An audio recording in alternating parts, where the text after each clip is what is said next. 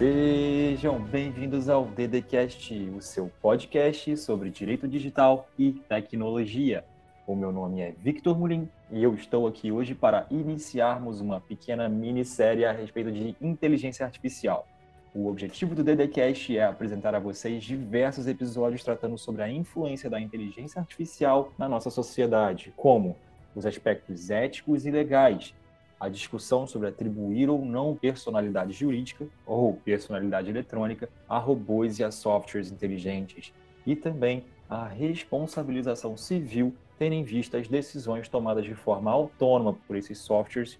No entanto, hoje vamos apenas abordar questões bem introdutórias a respeito da inteligência artificial e como ela está presente no nosso dia a dia. Em primeiro lugar, a IA não pode mais ser vista como algo apenas do mundo da ficção científica, até porque a primeira menção a esse termo foi feita em 1956, e com isso já temos mais de 70 anos de pesquisa sobre esse assunto. E é nesse exato momento que surge a minha primeira grande dúvida. Se a IA existe há mais de 70 anos, por que, que só na última década que passamos a ter mais contato com ela? Bem, isso se dá por dois motivos. O primeiro deles é de uma origem mais técnica e está ligado ao poder do processamento dos computadores usados hoje em dia. O segundo é decorrente do fenômeno do Big Data, que de forma bem simples seria a revolução no modo como dados e mais dados são recolhidos em grande escala. E através do tratamento e da análise desses dados, a gente acaba conseguindo extrair diversos tipos de informação. Dessa forma, o que então seria a inteligência artificial?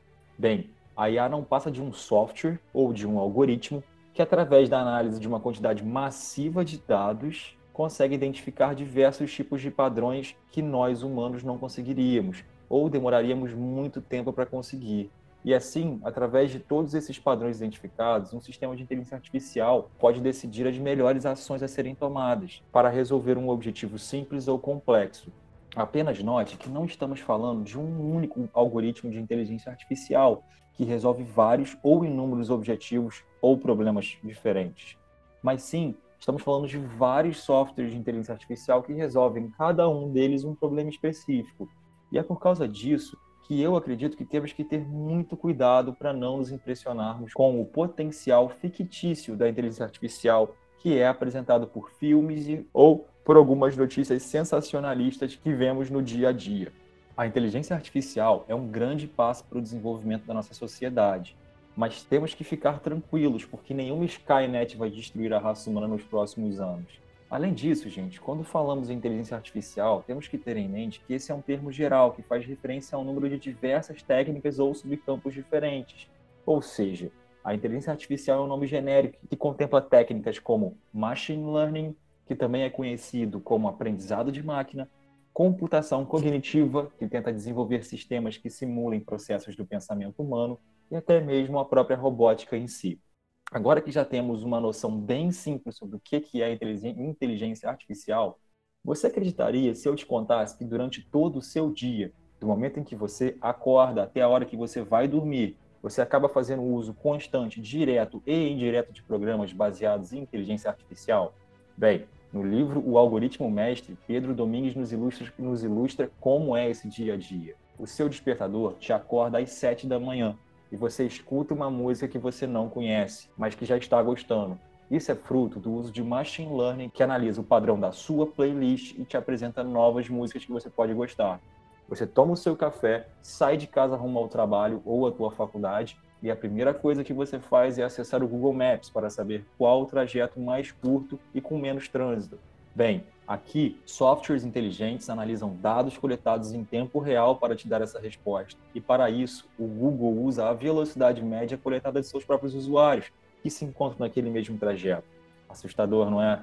Bem, acontece. Você chega no seu destino e começa suas atividades, mas precisa acessar um site que está em uma língua que você não domina o Google Tradutor rapidamente faz todo o serviço para você.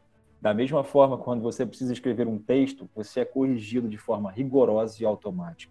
No seu horário de almoço, você resolve ir até um restaurante e pagar a conta com o seu cartão de crédito. Aqui, enquanto um algoritmo inteligente foi o responsável por analisar todo o seu perfil financeiro e te oferecer ou aprovar a solicitação desse cartão, um outro algoritmo inteligente está a todo momento verificando todas as transações financeiras que podem vir a ser suspeitas de fraude, a fim de impedir que essas fraudes sejam realizadas na sua conta.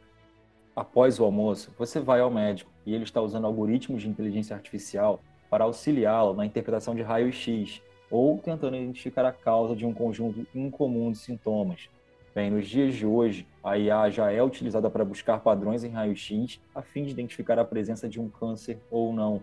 O Lucas já comentava isso no nosso episódio número 7. No caminho de casa, você se depara com câmeras de vigilância que utilizam deep learning para promover reconhecimento facial e alertar a polícia sobre possíveis foragidos.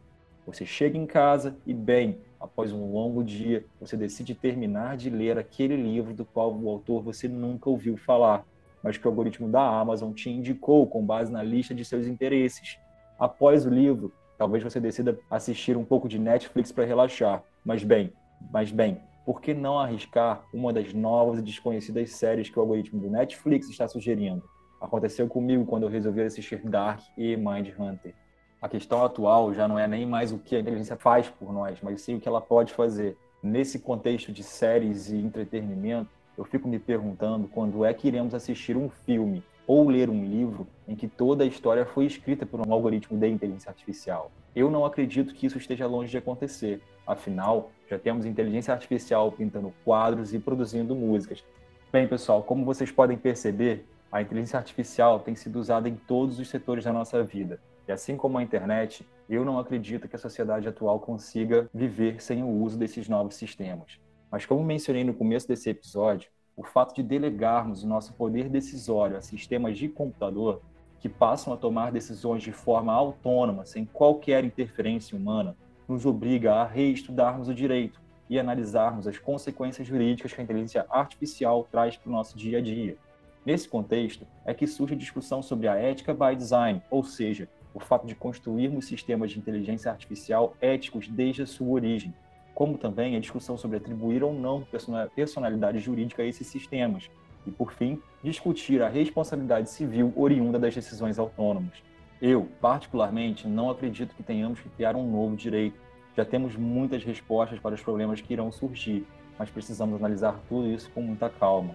E é dessa forma que eu te convido para entrar nesse mundo comigo e com o DDCast, essa nova série sobre inteligência artificial.